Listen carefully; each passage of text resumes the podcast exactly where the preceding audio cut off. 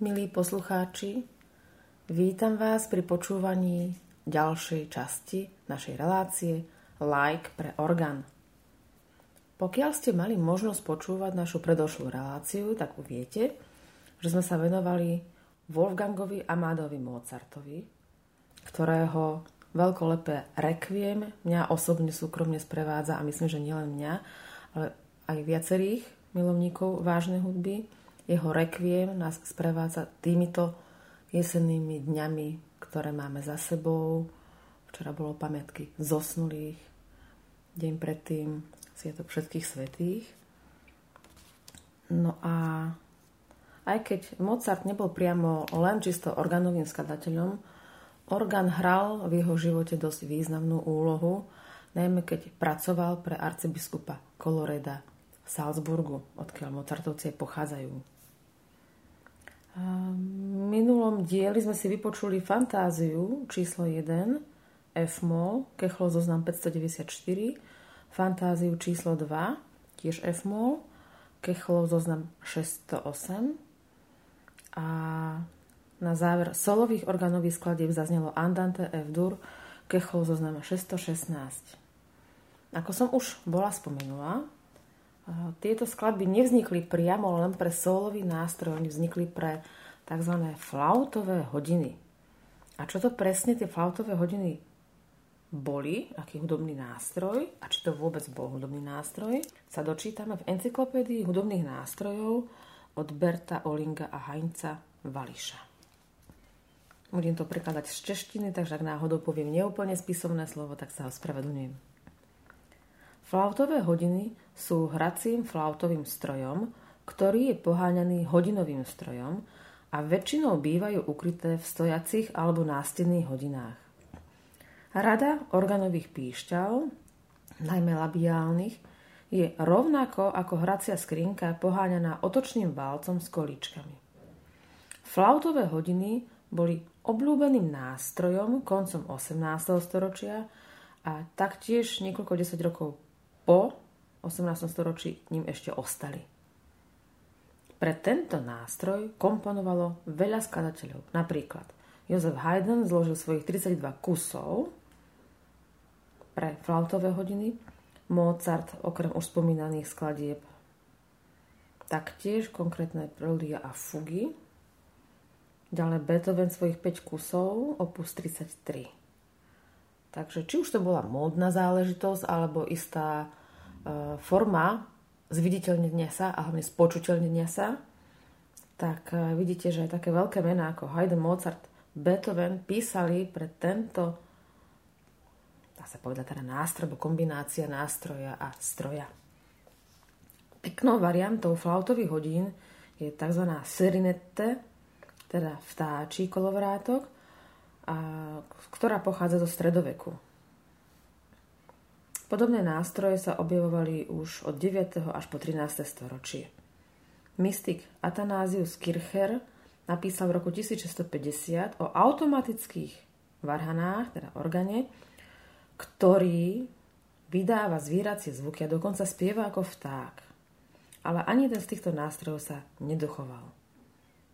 Serinete, teda vtáči kolovrátok, pomáhal v 18. storočí vo Francúzsku pri učení z pevných vtákov v klietkach rôznym melódiám. Takže pánstvo vo svojich zámkoch sa takto vlastne zabávalo. Francúzska kráľovná Marie Antoinetta vlastnila takýto orgán, kanárik, vyrobený jedným parížským hodinárom. Konštrukciu tohto Sernette popísal v roku 1778 organár Bedos de Sales. A ešte vlastne vysvetlíme pojem tých hracích strojov. Hracie stroje boli mechanické nástroje, ktoré boli zostavené od 13. storočia pre hodinárske cechy. Ich malá varianta, hracie strojčeky bola vyvinutá v 18. storočí a zdokonalená behom priemyslovej revolúcie v 19. storočí. U najmenšieho a najjednoduchšieho typu hracia skrinka s válcom sa v skrinke, často bohate zdobenej, nachádzal kovový valec s určitým počtom kolíčkov. Súbežne s válcom je tam pripevnený kovový hrebeň s ladenými zúbkami ako sa valec otáčal, drnkajúce količky o zúbky išli v takom slede, ako boli na valci namontované. Vzor, vytváraný kolíčkami, tak určuje, ktoré zúbky sa rozochvejú, alebo inak povedané, aká melódia zaznie. Melódiu môžeme zaopatriť akordickým doprovodom tak, že súčasne sa rozochveje viac zúbkov. Všetky tóny majú rovnakú dĺžku. Tempo hranej skladby je určované rýchlosťou otáčania válca. Válcom sa otáča ručne, kľukou, alebo ju poháňa hodinové pero v tých hracích hodinách. Prvé hracie strojčeky s válcom dodali na trh na sklonku 18. storočia švajčiarskí hodinári. Tieto nástroje neskôr boli upravené pre sériovú výrobu a od počiatku 19. storočia boli vo veľkom množstve vyrábané švajčiarskými továrňami, ktoré si takto vybudovali monopolnú pozíciu a udržali si ju viac ako 100 rokov. Určite, milí poslucháči, a vy poznáte uh, slovné spojenie, že presne ako švajčiarske hodinky, tak vidíme, že Švajčeri nás obohatili nielen o kvalitné hodinky, ale aj o uh, svojím spôsobom atypické hudobné nástroje. Už sa to teda radí medzi nástroje. Vrátime sa naspäť k Mozartovi a popočúvame si ďalšie z jeho chrámových sonát. Minulo sme počúvali sonáty od čísla 12 po číslo 17 a teraz pôjdeme chronologicky s istou prestávkou prehovorené slovo a vypočujeme si sonátu 1 S-dur, číslo 2 B-dur, číslo 3 D-dur, číslo 4 D-dur a číslo 5 F-dur. Milí poslucháči, prajem vám príjemné počúvanie a ešte poviem obsadenie. Na orgáne hrá pán profesor Ivan Sokol, na husliach Kvído a Anna Helblingovci, na violončele Jozef Podhoránsky. thank you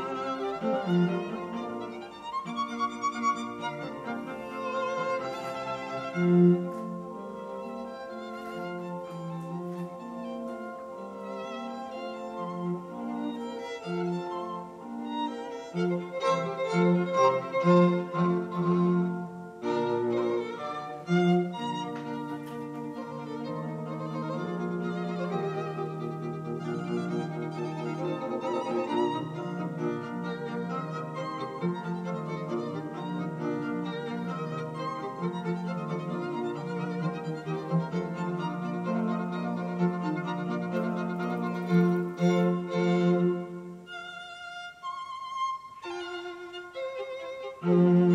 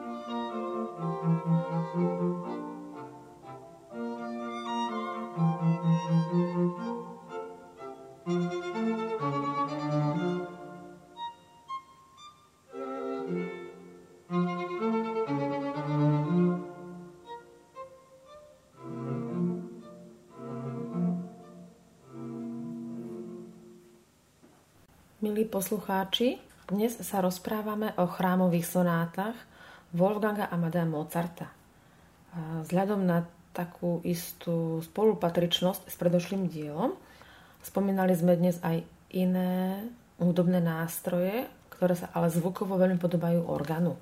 Spomínali sme flautové hodiny, spomínali sme serinetu, hracie strojčeky a nedá mi nespomenúť zvláštny mechanický orgán s názvom flašinet. Tento mechanický nástroj vznikol na začiatku 20. storočia a vyskytoval sa prevažne v Nizozemsku, teda v Holandsku alebo vo flánskej oblasti. Skriňa s mechanikou a organovými píšťalami bola postavená na podstavci, ktorý ešte dlho po vojne, nepíšu po ktorej, ťahal jeden koník – to znamená, že to bolo niečo ako púťová atrakcia. A v súčasnej dobe však väčšina vozov s flašinetmi už je motorizovaná. Čelo nástroja, alebo povedané organárskou rečou prospekt, býva často veľmi pekne zdobený a uprostred má otvor pre organové píšťaly. Na zadnej strane nástroja je umiestnených niekoľko mechanizmov, najviac však je dôležité koleso, ktoré poháňa organovú mechaniku. Flašinetár teda otáča viac menej pravidelne okolo alebo kľukou a tým udržuje vzduchovú mechaniku v chode, aby do píšťal mohol prúdiť vzduch. Hráč tak určuje, do akých píšťal a na ako dlho vzduch pôjde, inými slovami, aká hudba zaznie. Mechanika načítava údaje zdieľovanej partitúry, teda z kartónového pásu, ktorý sa pri hraní odvíja. Kartónový pás a mechanika nahradzujú tak notový materiál, ale aj hráča a klaviatúru. Toto dôvtipné spojenie vynaliezol v roku 1880 francúz Gavioli. Má tak taliansky znejúce priezvisko? Rýchlosť otáčania toho kolesa určuje tempo, Takže dnes je pri ručnom otáčaní možný aj istý prednes. Pravdepodobne majú na mysli agogiku, spomalenie, zrýchlenie. Silne znejúce píšťaly sú vyrobené z dreva. Otvorené píšťaly majú charakter sláčikových registrov. Kryté melodické píšťaly sú často obsadené dvakrát a majú kolisavé ladenie, takže vlastne vzniká vibrátový efekt. Často bývajú pridané ešte bubny, kastanety, činely a iné bicie nástroje poháňané tiež mechanikou. Takže nám jasné, že vlastne na takýchto nástrojoch sa nejaká duchovná hudba neuvádzala. Existujú veľké pouličné flašinety, alebo tzv. piermenty, púťové flašinety a flašinety k tancu. Krátko po druhej svetovej vojne sa v hre na flašinet dokonca konali súťaže. Dosť dobre si to neviem predstaviť. V roku 1957 bolo v Utrechtu založené múzeum, ktoré má názov Od hracej skrinky k Piermentu. Holandský hráč na zvony a piermenty Romke de Wart sa po 10 storočiach zachoval aj o zachovanie týchto piermentov, ktoré z ulic vymizli. Napísal pre Flašinet rôzne aranžmá, najmä z oblasti klasickej hudby a publikoval o Flašinetoch historické štúdie. Takže vidíte, poslucháči, ja som sa taktiež dozvedela niečo nové, ale zás by som sa najradšej vrátila teda k duchovnej hudbe a k Mozartovi, nakoľko jemu je dnešný diel ešte venovaný. V druhej časti nášho hudobného predelu si vypočujeme zvyšné sonáty, to bol opus 6, 7, 8, 9, 10, 11 s tóninami B-dur, F-dur, A-dur, G-dur, F-dur, D-dur. Všetky sonáty majú okrem e, spoločného obsadenia pre dvojohuslí, violončelo a orgán aj to, že sú pomerne krátke. Najdlhšia bude sonáta číslo 8 A-dur a ešte tá pred ňou, takže majú 6 a 5 minút. Sú to všetky sonaty vlastne jednočasťové v durovej tónine, kde tá daná časť jednodielná má charakter sonátovej formy, takže vlastne Mozart sa nevzdialil zvukovej estetike doby, akorát keďže sonáty boli komponované na objednávku arcibiskupa v Salzburgu, zaznievali v chrámoch a mali vlastne hudobne zvýrazniť liturgiu Takže sa teraz ponoríme do ďalšieho počúvania týchto sonát.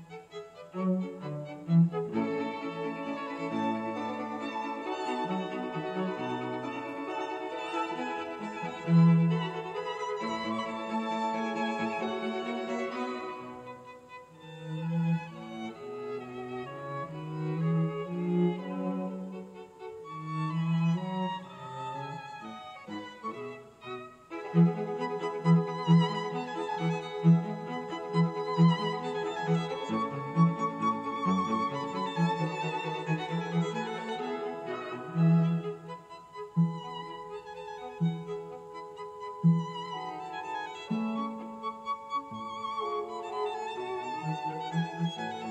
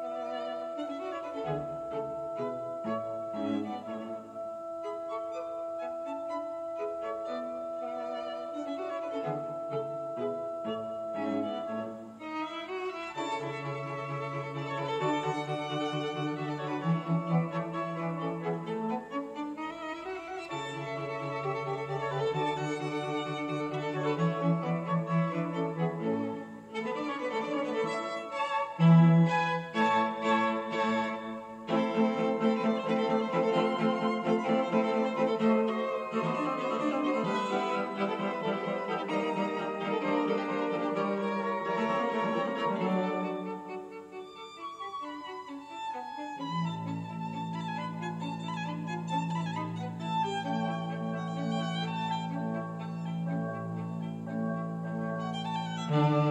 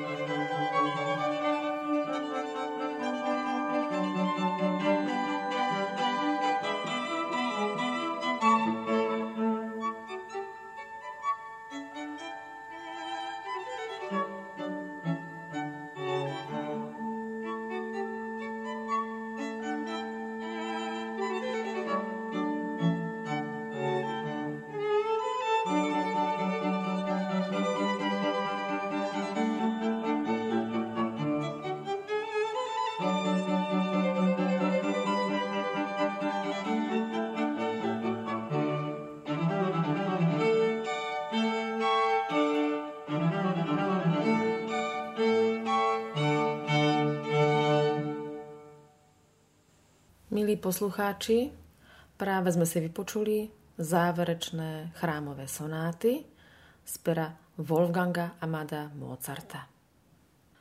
Ešte pár slov o tomto géniovi. Už za svojho života bol považovaný za zázračné dieťa. Narodil sa v roku 1756 v Salzburgu a už ako trojročný prehrával melódie na čembale, ako štvoročný zvládol čembalovú a husľovú hru a v 5 rokoch komponoval krátke skladby pre klávesové nástroje. Jeho otec zaistil, že vystúpenie malého Wolfganga Amada sa stalo oblíbenou podívanou vtedajších dvorov.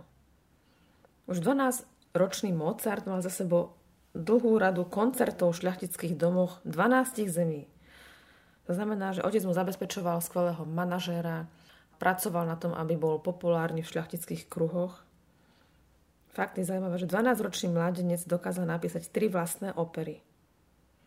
Navštívil Mníchov a Viedeň, kde hral pred Máriou Tereziou.